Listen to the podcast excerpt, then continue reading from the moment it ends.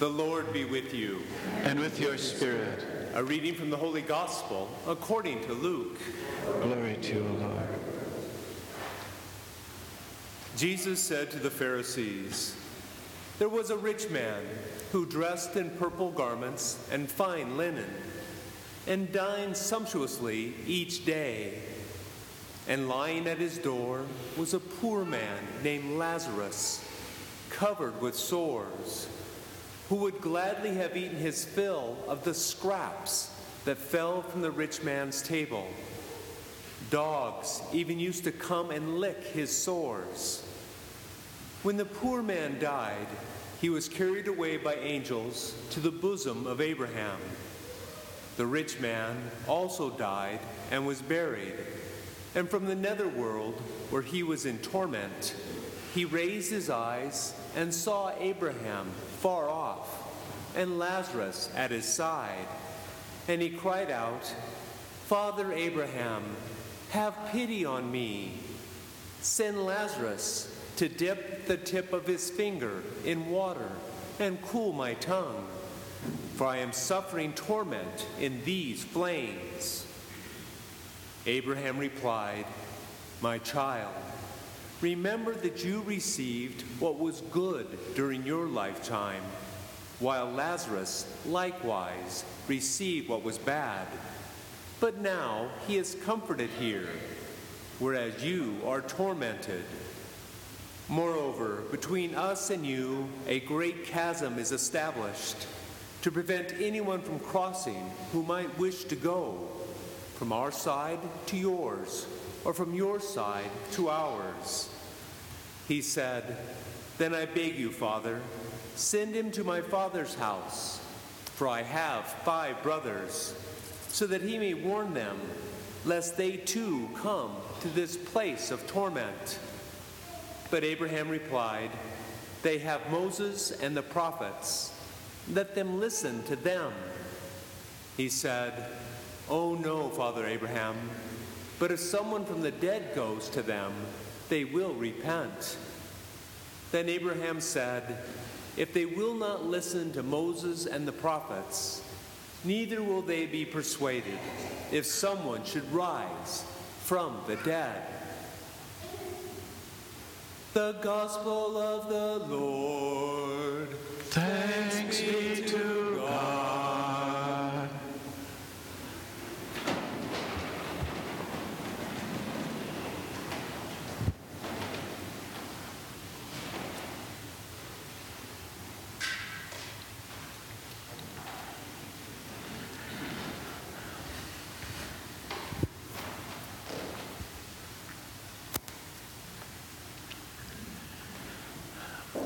Unlike Lake Wobegon, it has not been a quiet week in our parish.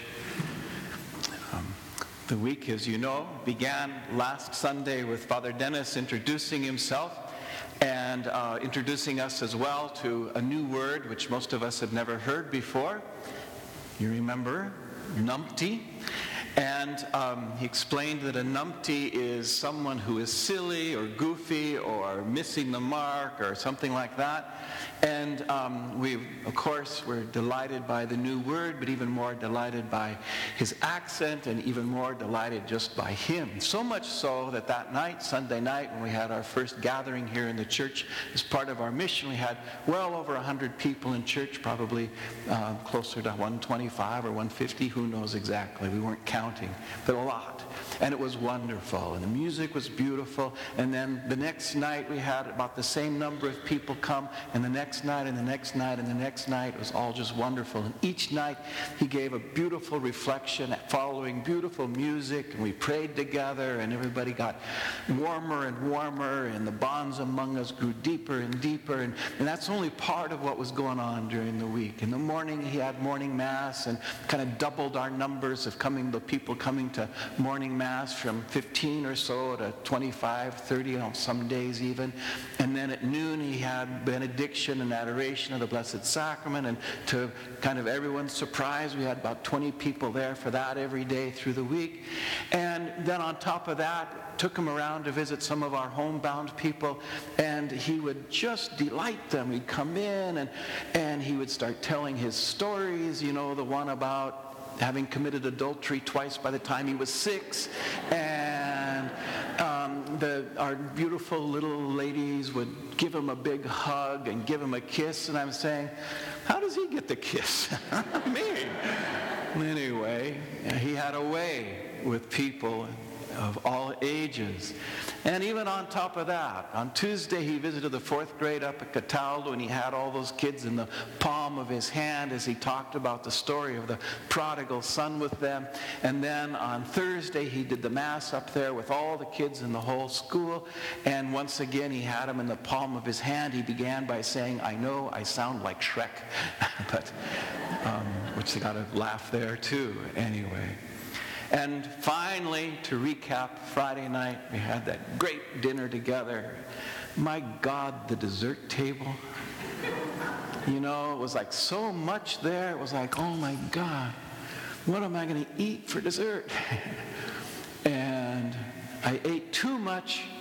And then after everything was over, there was one half of a cream puff left. Got it. Anyway.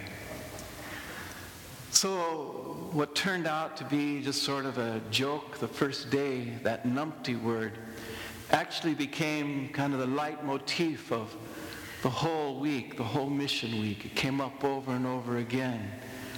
And uh, he, uh, somewhere along the line, he told me as we were driving one place or another, he says, Well, I think the word probably is a derivative of an old English word that nobody uses anymore. And I'm going, what would that be? Numbskull. And I said, I still use numbskull. we use it around here. Anyway. But that numpty word, as he told us the last night, was really key to, to what he was talking about. He summed the whole thing up by saying, Remember, remember, remember, we're all numpties. We're all knuckleheads. We're all numbskulls before God. But God loves us anyway in His mercy, in His compassion, His fatherly, motherly care for us. Numpties though we may be, God's mercy and love is always here for us. Wonderful. So touching, beautiful. Put so simply this foundational message of all of Christianity.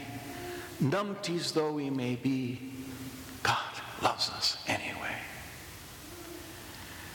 And then the church gives us on Sunday morning a great big juicy parable which seems to pull the rug out from under what Father Dennis was teaching us.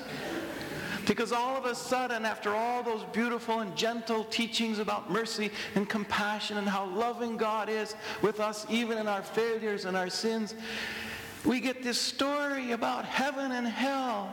You know, there's poor Lazarus who's having his sores licked by the dogs. He dies and he goes to heaven and he rests in the bosom of Father Abraham, a place maker, a place in place of God, sort of an image of God the Father. And the rich guy who paid no attention, he ends up in the burning fires of hell in the underworld. And and there's two ways you can go with that. You know, on one hand, you can say, wow, this is a story about hell, and it really is, and we better behave in this life, or you're going to go burn down there for all eternity, and there's no hope once you get there. And we end up, oh my God, we got fire and brimstone after all. Or you can go the other way and say, this is a story about being just in this life. You know, social justice matters, how we treat one another. Our society needs to fix itself. We have to have a society, a world in this world. Now, here and now, not just in heaven where people are treated with dignity and care, where we care for the poor among us. And if we don't, well, we're going to hell anyway. Oh, fire and brimstone yet again. And it feels like in this story that God is pretty unmerciful to that rich guy burning in the fires of Gehenna. You know, there he is pleading for God, uh, Father Abraham, to send old Lazarus back to him with a, just even a drop of water to weten his parched tongue. And Father Abraham, taking God's place, said, No, cannot do. You say, Well, why? Because there's a chasm a huge, massive chasm between here and there that nobody can pass over. And it's that chasms that's the problem. No matter how you interpret the story, the chasm doesn't go away. There's a chasm across the cosmos. On one side, those who have gone to hell, the sinners, the bad people, the people like that rich man. And on the other side, the people who are resting in the bosom of Abraham. And you can't go from one side to the other no matter how much you try, how much you want it. Where's God's mercy in all of this? Why such a big chasm?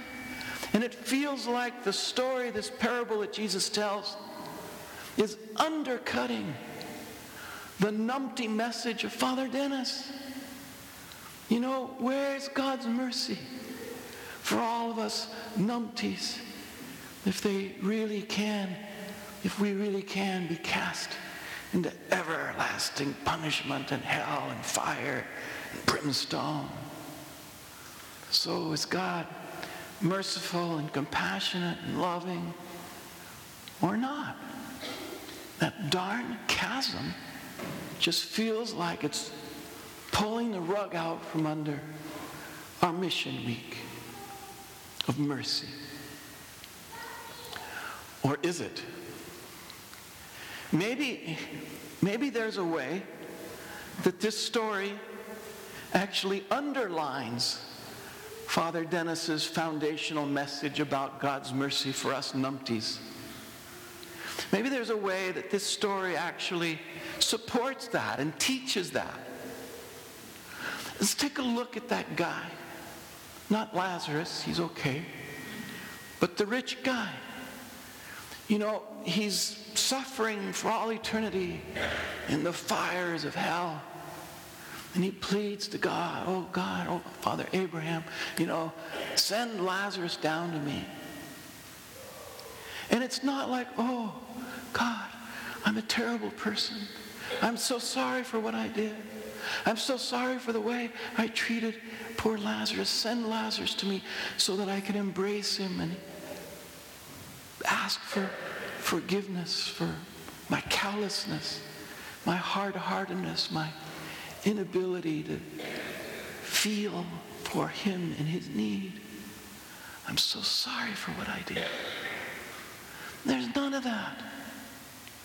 It's almost like he's ordering Abraham to send that servant, that slave, that dog Lazarus down to him with water. Hey, Lazarus, get down here right now. And then it almost sounds like maybe he's got a little bit of compassion when that request is refused. Well, at least go see my brothers. Tell them what's going to happen. But it's not out of forgiveness or mercy or compassion. He just wants his brothers to not end up where he's end up. There's no forgiveness in his heart.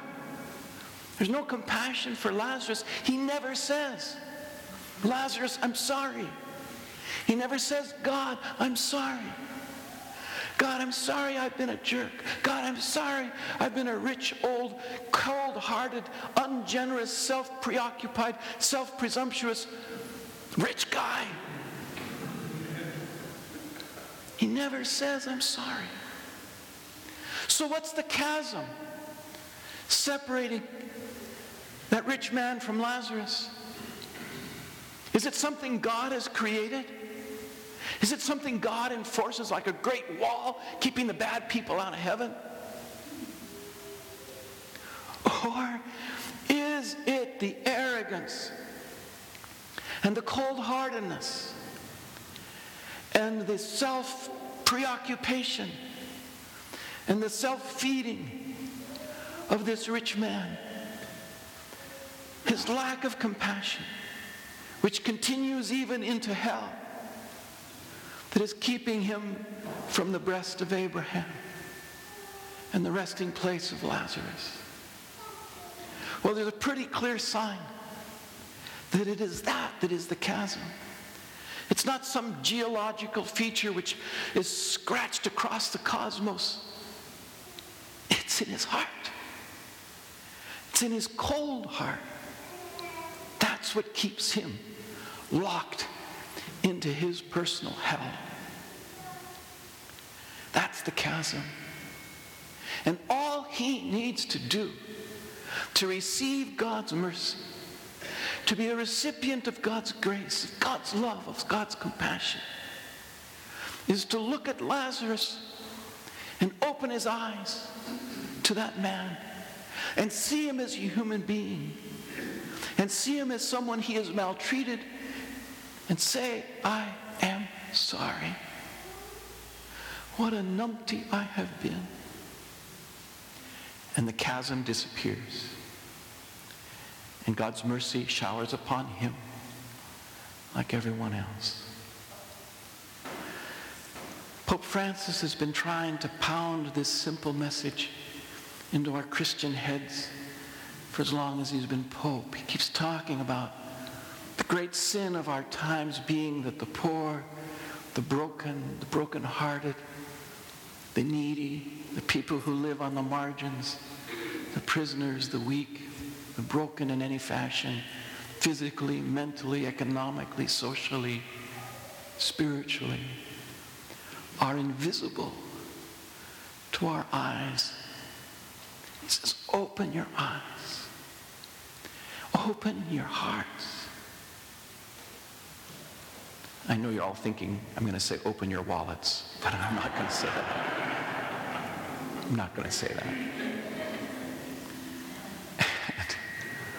And Francis is right. Yes, we're numpties, but we're numpties who say we're sorry. We're numpties who seek to be compassionate as God has been compassionate to us. We're numpties who at least are trying to be merciful as God has been merciful to us. And it is that that heals the great scar, the great chasm, the great divide that keeps us from God. Open our eyes. Open our hearts. Open our spirits to the great mercy of God and we don't have to worry about hell.